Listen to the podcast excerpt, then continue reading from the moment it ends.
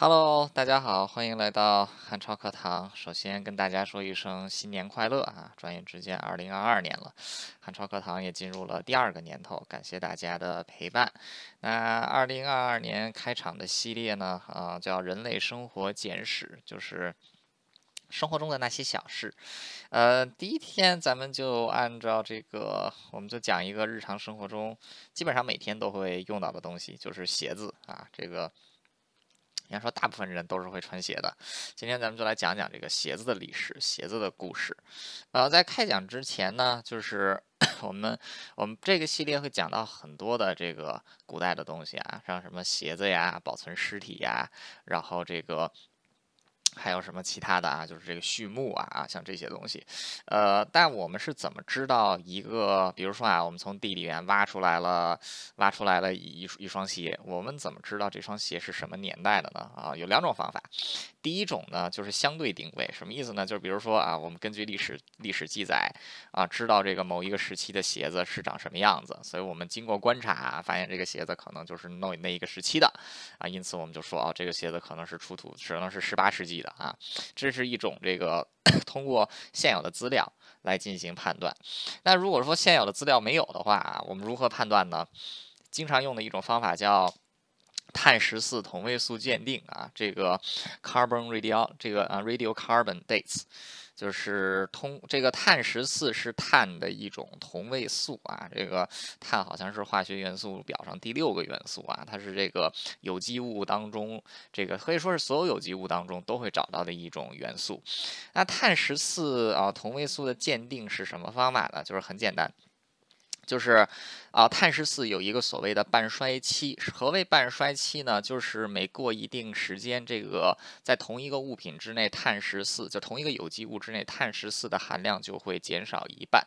那根据这个，我们就是根据，比如说测出一个东西现有的碳十四元素含量，我们再找到碳十四最新的这个元素，就是它刚刚出一个完完全全新的这个碳十四，然后它应该有多少的这个啊碳十四的数量，那我们再倒推回去。大概就能知道这玩意儿有多少年啊！就比如说，挖出来一会儿，就是这个东西只能测有机物啊，就是这个呃这铁铁皮什么的这测不了，测骨头啊，测块皮革呀这没问题。那所以说挖出一个东西来呢，一般来说都是提取，就是来计算它的碳同位素的这个啊、呃、数量，然后这个等这个啊就是定定出数量之后，我们就根据它的半衰期往往前进行推演，那大概就能推出它的这个年份啊。但是这样的碳十四同同位素鉴定呢，其实也是有一些误差在的。啊，比如说啊，这个在研究，尤其是人，就是对人的这个遗骸进行碳十四的这个限定，有一个非常严重的问题是什么呢？就是啊，碳十四在空气中的半衰速度跟水中的半衰速度是不一样的。啊，在水里边，这个碳十四它的这个啊半衰的时间是这个更半衰的时间是更长的，而且这个碳十四元素本身也是有年龄的啊，所以说这个在水中经常就会有这个大量古老的碳十四。那这个一步一步筛选会这个留存下来，那这些碳十四就会被水中的鱼类或者是贝类所吸收，然后有人类或者其他一些动物呢，就会从这个水中吃掉这个鱼，吃掉这个贝类啊，就导致人的这个身体里会从水中，就是海这个水生动物当中获得一些比较老的这个碳十四的数量，再加上海洋生物它们的这个碳十四的含量。本身就比陆地上的很多的这个食物要多啊，所以说常在河边走的这个，就是说老老吃海鲜或者说老吃这个河鲜的人，他体内有一个特别。有有意思的地方就是在于它体内的碳十四的含量是其实是比这个就是少吃海鲜吃的少或者吃河鲜吃的少的人碳十四含量就多就就要多一些啊、呃，所以说你要是在通过这种方式在这个往回鉴定的话，那等于原本它的这个碳十四数量就多，你半衰之后呢，它相对也变得多啊，导致的一个结果啊，就是这个人本来说应该是，比如说这块骨头是八千年啊，但你可能测出来只有六千年，那这个误差要怎么修正呢？其实这个有法有解必有破啊，就是在水中还会一个被经常保存下来的呢，就是氮十五同位素啊，就是这个啊、呃，这个氮氮氮氮气啊，这个应该是化学元素周期表上的这个啊、呃，也是一个很惰性的一个气体啊。呃，它氮十五呢，它也是在水中。一般来说，它的这个数量跟碳十四的这个数量是成正比的。那所以说，如果说我们在测到是人类骨头，一般来说我们要测两种元素，一种就是碳十四，一种就是氮十五，因为我们可以根据氮十五的数量来推断出这个人生这块骨头的主人生前吃了多少鱼，所以我们大概呢就能把这个氮十四的数量。给这个啊，就是把这个碳十四的数量，然后进行一个再次的调整啊。一般来说，这个计算的计算的这个表格啊，比如说要是这个人人体内，就是你在这块骨头内找到了这个百分之十五的，就是含这个氮氮十五同位素的含量占到了百分之十七的话，那一般来说，在原先的这个啊碳十四的增加的这个基础之上，我们要这个上调六百左右啊，上调六百左右啊。所以说这样的情况。啊，就是下下下调六百左右，不好意思说反了啊，所以说这个是一个很科学的一个想法啊。啊，今天我就是我这个系列所有说到的关于年份的地方。其实很多都是用这个碳十四同位素鉴定的方法来说的，所以这个跟大家介绍一下碳十四同位素鉴定到底是个什么鬼东西啊，然后这个有哪些缺点。好了，闲话不多说，我们跳回今天的主题，我们讲鞋子。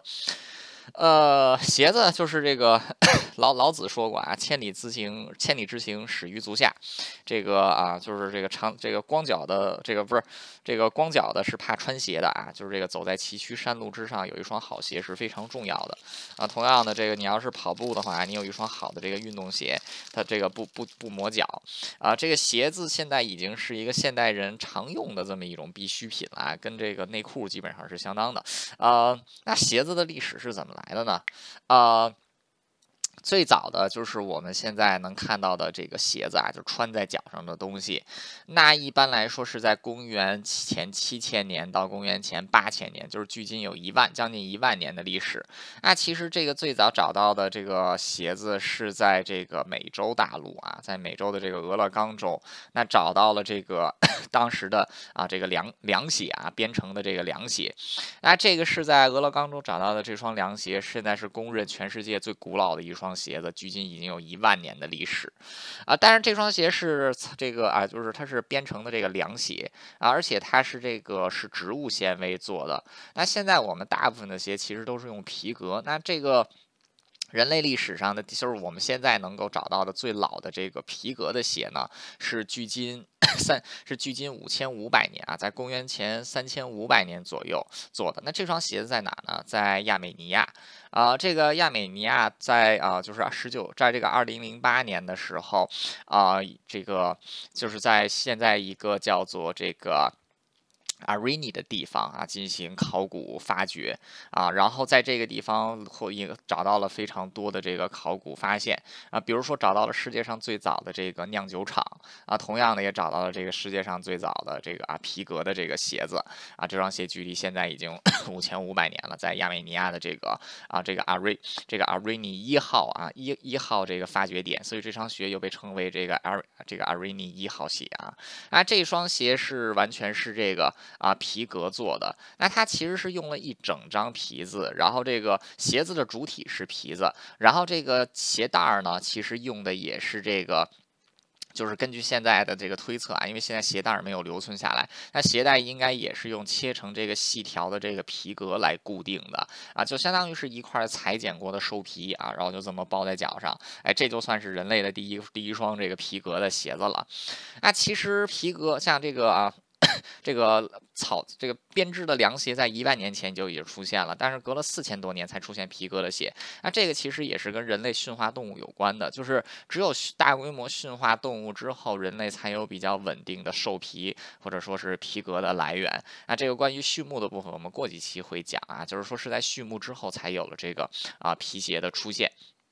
那亚虽然说亚美尼亚发现的这双皮鞋是最是这个最早的啊，但其实当时世界很多其他的地方，那这个不同的这个啊地区也有这种皮革的鞋子出现啊，可以可见当时我们的这个啊祖先们啊，在世界各地的这个啊就是流窜的这个早期智人，那他们确实这个为了生出于生活的需要，都这个都不约而同的做出来了这个鞋子这种东西啊，比如说有一个叫做这个 Ötzi 啊 Ötzi 这个一个这个 Iceman Ötzi 啊，这个一个冰人啊，他是在这个奥地利，就是他是这个在一九九一年发现的一个遗骸啊，是在这个阿尔卑斯山上啊发现的，它是一个保存非常好的天然木乃伊啊，还保存着这个他死的时候的这个衣服啊什么的啊，甚至他的这个尸体保存也非常完好啊，所以我们在这个冰人身上这个学了这个非学了这个非常多的东西，那其中在这个 Ötzi 他脚上就穿了一双这个皮革的鞋子啊，他这个双皮革的鞋子跟这个亚美尼亚的那一双其实大同小异，就是一张兽皮包裹起来啊。不过因为 Ötzi 是在这个是就是这个高高寒地带居住啊，所以说这个鞋子里这个不仅有兽皮，还塞满了稻草啊，就是为了这个保暖啊，用这个啊保保暖保暖来用的啊，所以说这个。啊，所以说这个就是啊，在世界各地啊，就是这个冰人 Ötzi 距离现在也有这个公元也也有这个五六五六千年的这个历史啊，所以说当时这个就是就是在大概在同一时期啊，在世界各地啊，其实都有了这个皮革鞋子或者说其他种类鞋子的这个这个诞生。那为什么说会用这个皮革？那为什么说会用这个皮革来做鞋子呢？很简单，就是皮革还算是比较耐用啊，相当于这个草编的鞋子。它还是这个寿命使用使用寿命要稍微这个要稍微这个长一点。那其实现在还有很多的这个，就是我们现在常见的一些文化遗产的这些鞋子啊，或者说这个就是有一些这个土著部落啊穿的这个鞋子，那其实也是这种早期鞋子啊演变出来的这种变体。那比如说在这个北美洲，这个北美洲原住民，那有一个这个。这个就是北美洲的这个原住民啊，他们有一种特别的鞋子叫这个 moccasin 啊，这个 moccasin 其实就是用兽皮啊，一整张兽皮，然后这么包裹，然后做成的啊，做的其实是这个啊非常简单啊。现在你要去这个美国一些这个土著人博物馆的话，你还能看到这种类似的鞋子的存在啊，都是这种比较早期原始啊，这个朴朴素的地方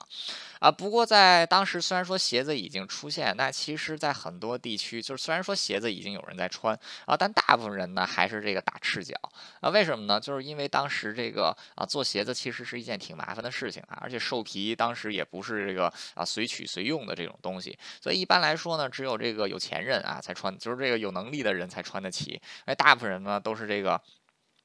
都是这个打赤脚啊，但后来大家发现这个穿鞋确实在很多方面啊，就是有有帮助啊，比如说这个脚不容易给磨破啊什么的啊这一些，那这个所以说啊，这个后来就逐步这个鞋子就开始推广。那早期其实最早大规模制作的鞋子，其实就是现在的这个凉鞋啊，就是这个古代的那种凉鞋。我们看那个古代希腊、古代罗马他们穿的那种就是编织起来的那种鞋子啊，就抱在脚上，那个其实就是这个早期这个拉丁式。是凉那个拉丁式凉鞋的这些样子，那这个人类大概是从什么时候开始有穿鞋的这个习惯呢？那其实也是通过考古学证这个考古学证据来进行研究的。哎，怎么研究呢？啊、呃，尤其是这个穿皮革鞋，因为它是把整个脚给包起来，那这个影响之下，人的脚趾就会发生一些的这个变化。那我们再一看这个人穿鞋子的话，一般来说我们要研究的脚趾其实是小这个小脚趾啊。为什么是研究这个小脚趾呢？就是因为小脚趾的这个皮肤它其实是最薄的啊，但是你看这个就是经常打赤脚的人，他的这个小脚趾的肉垫其实是更厚的啊，但是这个不打赤脚的人，他的小脚趾的这个肉垫其实是这个更更薄，那相对来讲呢，这个骨头的这个啊骨头的硬度，还有这个骨头的厚度也会受到影响啊。因此，这个常用的一个方法就是把这个古代人的这个遗骨发掘出来之后，找他的这个小脚趾，然后来测量他的这个小脚趾的这个骨头的密度，还有他的这个。骨头的厚度，那就可以基本上推断出这个人这个这个人死前到底是经常打赤脚呢，啊，还是有穿鞋。那可以说这个啊，就是这个早期，虽然说我们现在找到最早的鞋是距离现在一万年啊，但是这个啊，就是在公就是在这个距今大概两万多年以前，我们的这个人类的小脚趾其实就发生了明显的这个变，就是明显的这个啊变小，就可能是跟穿鞋有关系啊。不过这只是一种这个啊推测的方法啊，但是我们拿现在的人跟这个啊，就是古代，就是尤其是这个古代埃及、古代罗马、古代希腊，就是那个时候的很多人还是打赤脚，我们来对比这个我们的这个小脚趾啊，其实我们的小脚趾也是比那个时候的小脚趾要小一些的啊，就是因为我们现在这个啊穿鞋。这个穿鞋穿的比较多，啊，不管怎么样吧，这个啊，就是在公元这个在距今呃在距今这个五六五五千年左右的时候，那这个凉鞋可以说在很多地方已经逐步的这个啊流行开来。那、啊、当时做这些凉鞋主要是用啊自然就是这个植物纤维，那都是就就地取材。之前讲这个啊就是书的历史的时候，我们提到过埃及的沙这个纸莎草也是一种很重要的。啊，这个植物，那其实，在埃及就有出土，在埃及就有出土了，用这个啊，这个纸莎纸莎草啊编织而成的这个鞋子，那甚至类似的鞋子还在这个地中海沿岸，尤其是像现在的这个耶路撒冷啊，也都是这个，也都是这个发现过。啊，那这个啊，但是呢，就是在那个时代，其实穿鞋的人不算多啊。就是像这个啊，埃及古代的埃及人呢、啊，古代的印度人、啊，还有古代的希腊人呢、啊，啊，其实他们大部分时间还是赤脚的啊。我们看一看这个古代希腊那个时候就是留下来的一些。雕塑作品啊，留下来的一些的这个绘画，那其实那些人大部分都是打赤脚，很少有穿鞋的啊。往往是到了文艺复兴时候的这些出来的画像啊、雕塑，才开始穿鞋啊。就是这个是这有点代入了啊。但是因为古代的时候，他们这个穿鞋啊，穿的是这个穿鞋穿的是这个。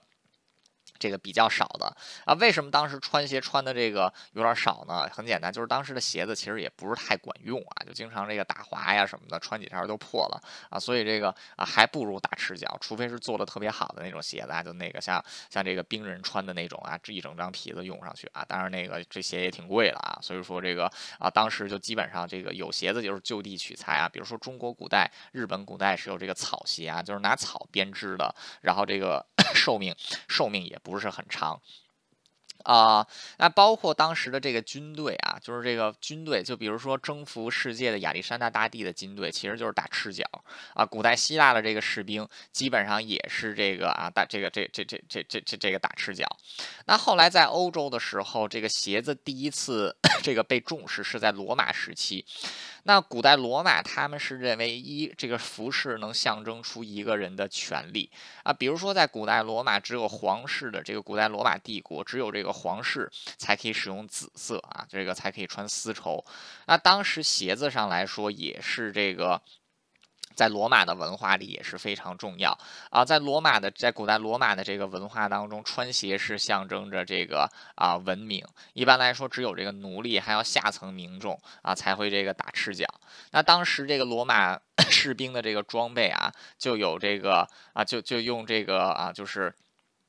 就就是来发布这个，就是这个官方的这个军需品里边，就是有这个鞋子啊。当时主要是这个凉鞋，就那种啊编织起来的。那这个时候鞋子已经进步一些了啊，它里边是有用这个啊兽皮呀，或者说用皮革呀，等于说这个鞋子就比较这个。坚这个就比较这个坚固耐用。那同时，这个根据军衔地位的军衔的这个高低啊，还有这个身份的高低，那鞋子也是多种多样啊。那这个啊，后来到圣经里面啊，就是到这个基督教的圣经里面，那其实在这个圣经旧约当中就有提到这个穿鞋的。这个这个这个这个啊，穿鞋的事情了啊。那罗马在这个征服了地中海沿岸之后，鞋子的文化其实也是在这个罗马帝国境内啊，逐步的这个扩张开来。那本来打赤脚的这个希腊人呢，也都开始这个，也都开始穿鞋了。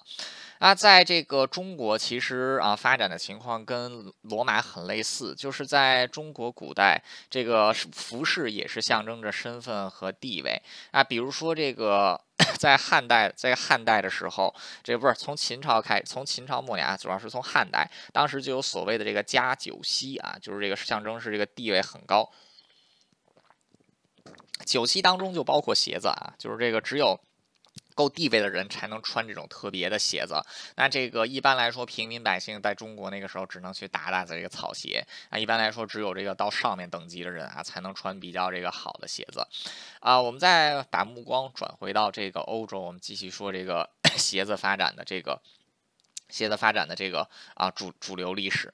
啊，这个到了。就是当时在罗马帝国境内，随着鞋子的这个逐步的流行啊，然后大家就这个啊穿鞋子的人也逐步变多啊，就一般来说只有下层民众和奴隶穿不上鞋子。那这个时候鞋子其实也变得是这个啊多种多种多样了。那到了罗马帝国后期的时候，其实欧洲就已经出现了这个布鞋啊，啊这个。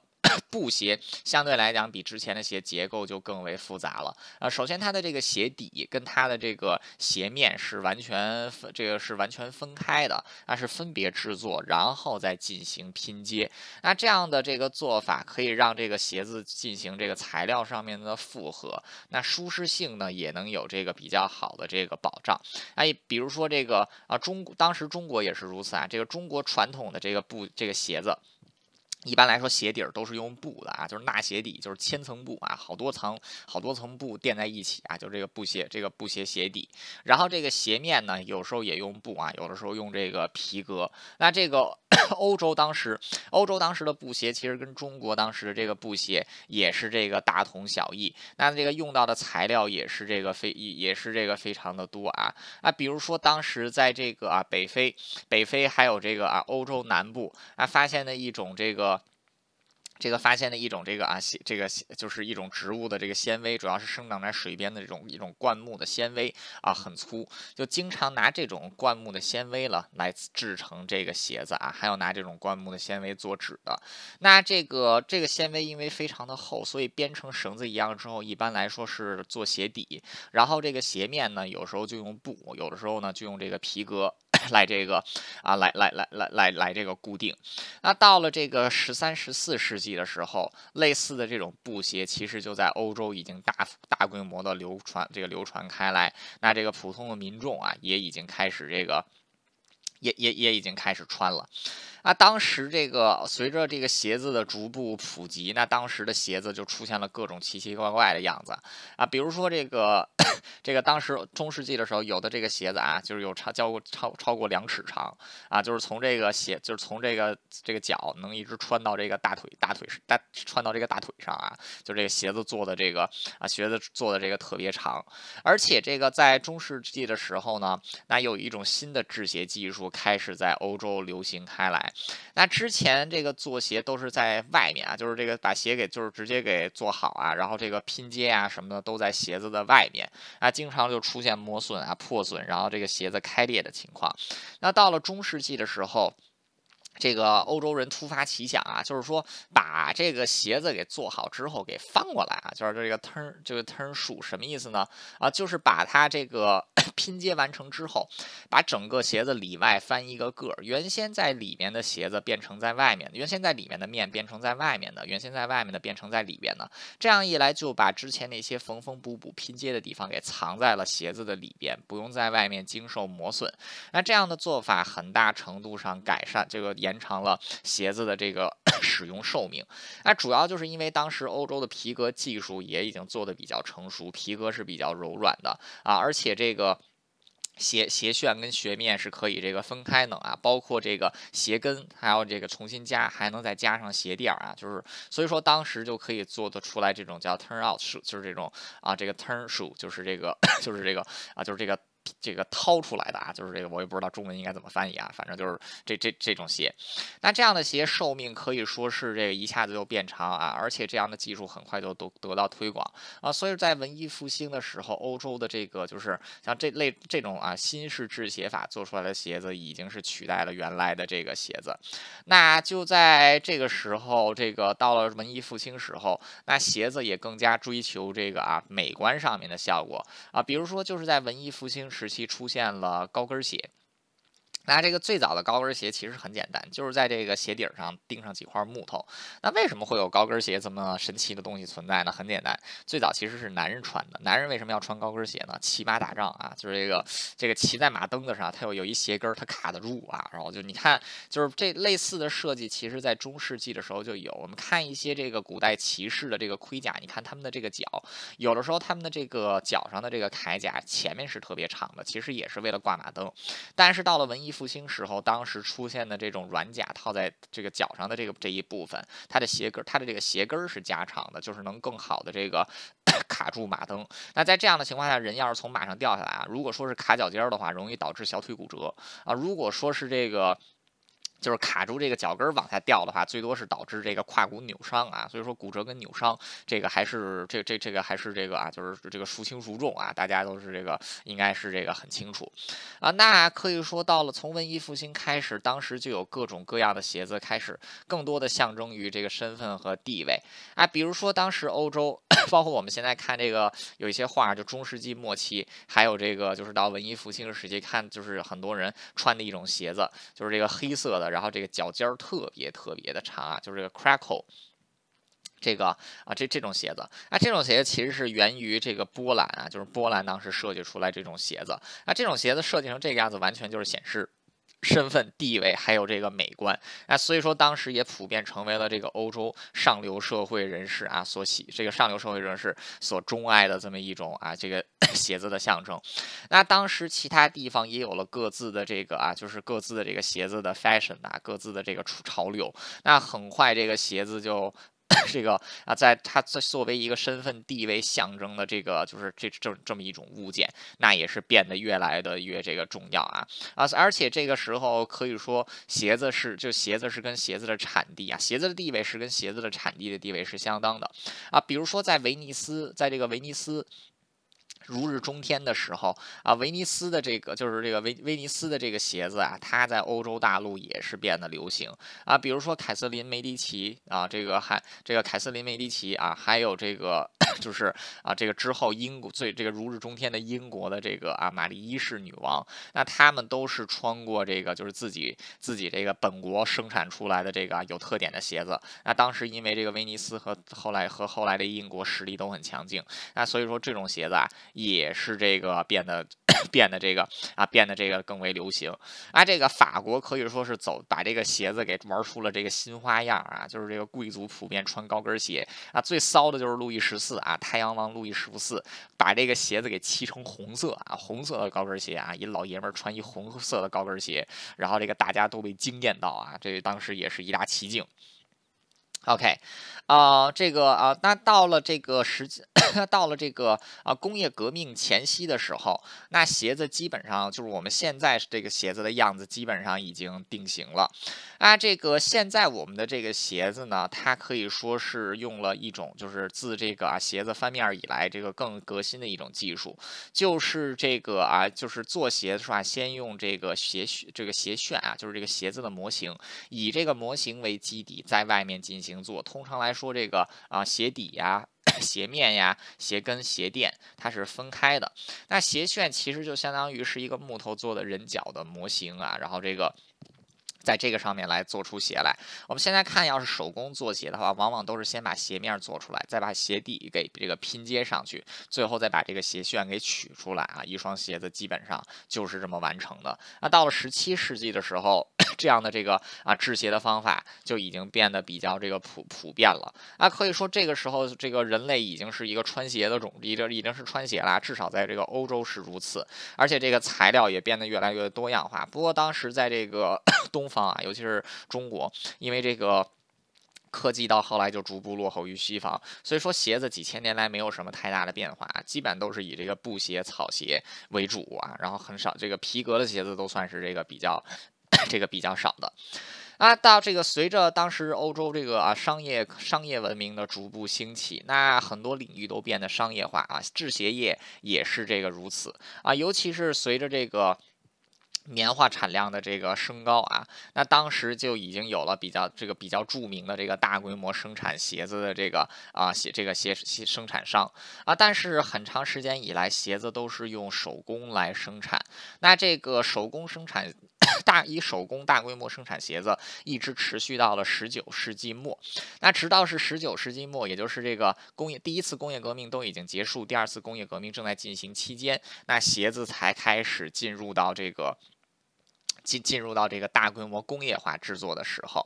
那其实这个工业鞋子的工业化也是走了很长时间啊。最早进行工业化生产鞋子的其实就是法国。那法国在这个拿破仑战争期间，因为是跟整个欧洲大陆对抗，这个军需品十分紧俏啊。当时就有一个法国科学家叫这个 Marc Brunel 啊，这个 Marc Brunel 他就是希望能够这个啊做出来一个这个就是比较。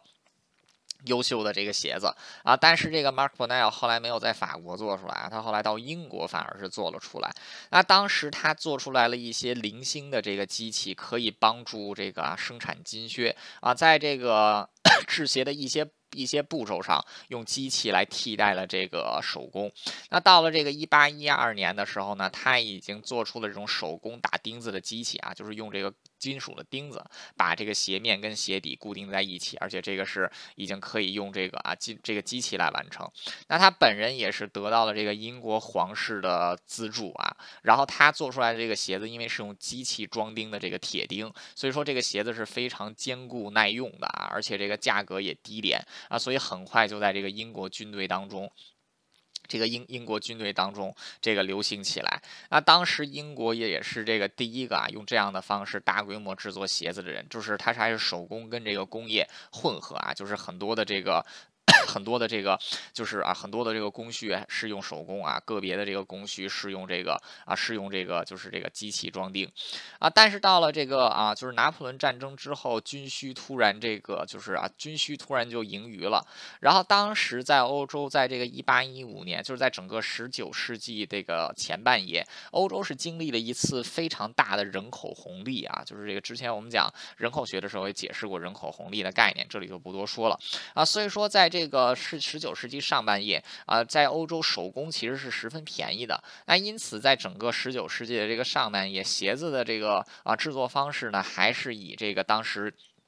拿破仑战争期间啊，制作的方式为主，没有再进行这个更进一步的这种机械化作业啊。直到是到了十九世纪中期的克里米亚战争，那克里米亚战争又一次把这个各个国家的这个军需军需的这个需求量提高。那也就是在这个时候呢，以军靴为这个为代表啊，就是这个鞋子工业又开始进行了这个一些这个工业这个工业化啊。这一次工业化也是由英国人啊来主导，但是呢，这个。很多的成就其实是由新兴的这个美国来完成的。那这个有一个叫做这个 Lyman Blake 的一个美国人啊 ，Lyman Blake 的这一个美国人，那他当时就是对这个之前 Brunel 做的这个鞋子的装钉机做出了改进啊，他是把这个缝纫机用在了这个鞋子上面。那这样一来，他大大加强了这个。鞋子拼接还有这个制作的速度啊，又一又把这个一些步骤用机器给这个取代了。那这个后来后来还有一个这个英国人啊，有一个英国人叫这个 McKay， 那 Mc McKay 是直接这个制作出来了这个手工啊，把这个鞋子从里面翻到外面的这种机器。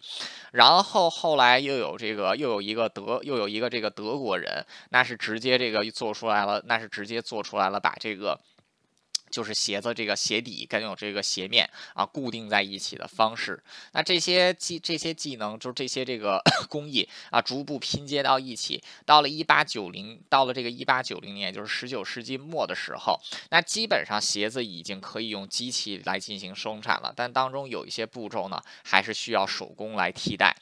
那么也就是那在这样的情况之下，那鞋子的生产可以说也正式进入了工业化，就是在古老的轻工业里边啊，鞋子的这个制作啊，其实是这个相对来讲啊变得这个就是这个相对来讲是更慢一些的啊，而且这个鞋子它其实很有意思一点，它是完全由军需的需要才产生的这个进步啊，这个也是它非常这个特别的一点啊，所以说在这样。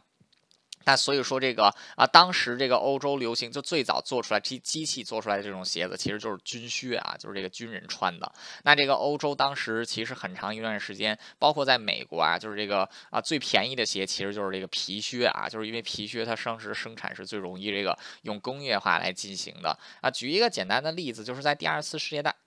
第二次世界大战的时候，一双这个美军士兵他穿的这个军靴啊，大家猜一猜多少钱啊？市场上能多少钱买到啊？他只需要两块五美元，两块五美元就能买到一双这个军靴了啊！但如果你要想买一双这个平时穿的，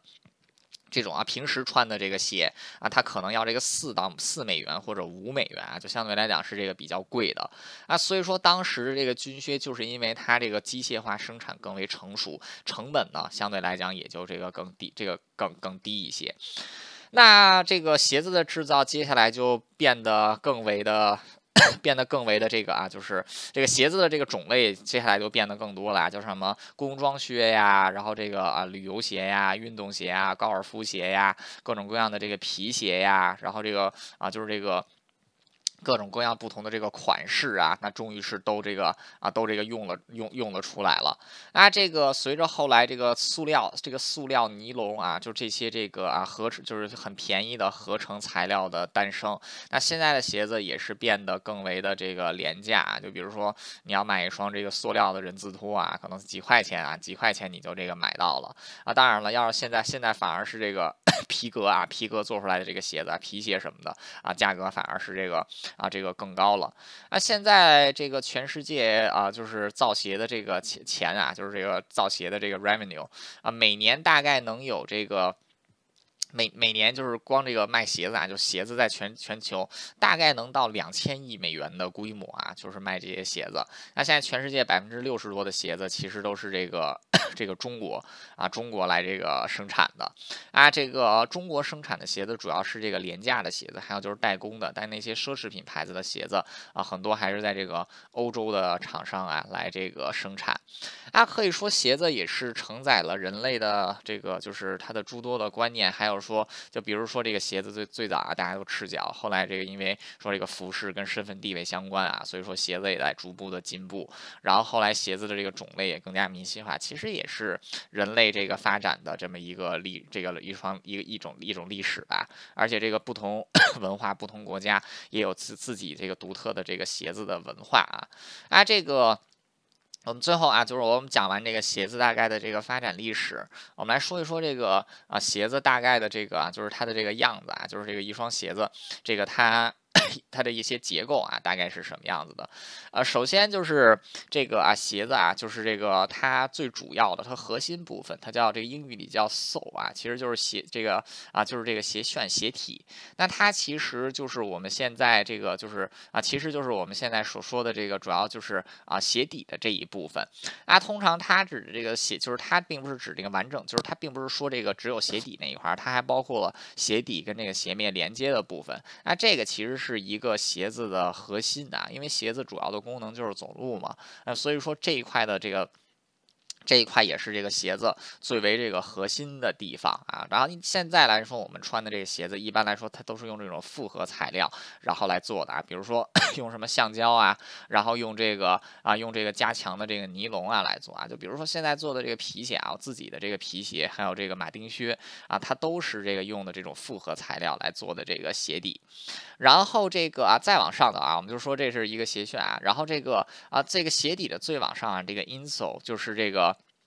相当于是一个上鞋底，其实就是跟脚面接触的地方。那这个上这一部分呢，一般来说都是用比较柔软的纤维啊，或者说有这个透气性的纤维，然后来来来这个来这个制作啊。那这个包括有一些特殊的鞋子啊，比如说军靴，军靴的这个鞋底可能更为复杂，比如说它可以分好几层啊，中间可以加钢板啊，就是这个防撞，就是防防这个踩到尖刺啊什么的啊，也可以加气垫啊，来增加这个鞋子的这个来增。增加这个鞋子的弹性啊，那这个这个那这个鞋底的部分啊，就是叫 outsole 啊，就是有 sole 有 insole 有 outsole。那 outsole 就是这个鞋子当中最硬和最耐磨的地方啊，因为它是跟这个路面啊逐步来这个啊接触。然后这个 sole 啊，就是这个 insole 和和这个 outsole 之间这个 midsole， 那其实就是加各种东西啊，加气垫啊，这什么的都可以。啊，再往下到鞋跟儿，那现在我们穿的鞋子，无论是男鞋和女鞋，其实都是有单独的这个鞋跟儿存在的啊。虽然说高跟鞋的那个鞋跟儿是比较比较这个夸张一点，那一般来说它的这个材料都是跟这个鞋底的材料通常是这个啊相当的。那刚才说了，最早做出来鞋跟儿其实也是骑在马上比较方便啊，但其实我们现在穿的大部分的这个鞋子，它的这个鞋跟儿啊，就是明显是这个稍微高一点的。其实这个也是为了符合我们这个人这个啊人这个人。人人体工学的这个需要啊，就是这样设计的鞋子穿起来确实是这个确实是这个比较舒服啊。再往上走就是有这个鞋面啊，有的时候这个鞋子还有这个舌头啊，就是这个 upper。这个啊、呃，这个鞋面，这个舌头一般来说的作用就是，当时最早做出来的这个鞋子很多是没有这个舌头的啊，所以说它的这个密封性没有很好啊，而且经常把脚上面给划破。那、啊、后来这个一个英国人就突发奇想，干脆在上面加了一块皮子啊，就垫住这个鞋垫啊，垫住这个啊鞋带，然后这个就是鞋子反而还更舒服了啊，所以说这种设计也是这个。也是这个啊，留了留了下来啊。当然，这个现在来说，大部分的鞋子基本上设计都是这种套路啊。但是这个啊，任何鞋子都必不可少的有两点，第一是这个、啊、鞋底，第二是这个鞋面啊。鞋面那个凉鞋的话，就是稍微稍微这个少一点啊。这个当然。各种鞋子其实也有不同的变化，比如说运动鞋啊，我们就拿这个，我我们就拿这个篮球鞋来说啊，世界上的第一双篮球鞋是 Converse 匡威做出来的啊，就是这个匡威的这个经典的 sneakers 这个帆布鞋，